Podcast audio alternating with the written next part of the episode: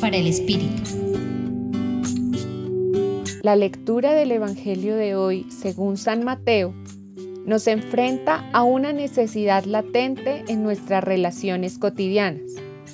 el poder dialogar fraternalmente y corregir con amor, y también el caminar como comunidad,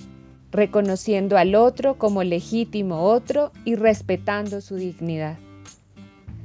San Ignacio de Loyola colocó en el comienzo de su libro de los ejercicios espirituales el presupuesto, una acotación que invita a estar más dispuesto a salvar la proposición del prójimo que a condenarla, es decir, mantener una postura abierta y de mutua confianza para acoger al otro en su integralidad, para abrirnos a las opiniones de los demás y reconocer que todos merecemos ser escuchados y que podemos juntos llegar a acuerdos razonables.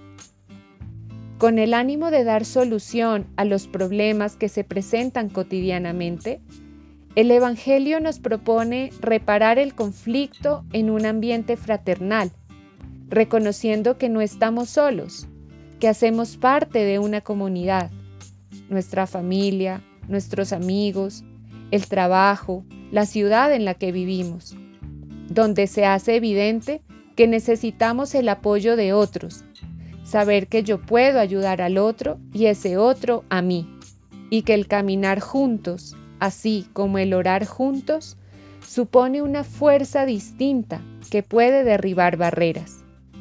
Recordemos finalmente que todo lo que podamos hacer por nuestro hermano, estamos llamados a hacerlo en vida. Acompañó su reflexión hoy Marcela Caicedo Vela del Centro Pastoral San Francisco Javier de la Pontificia Universidad Javeriana.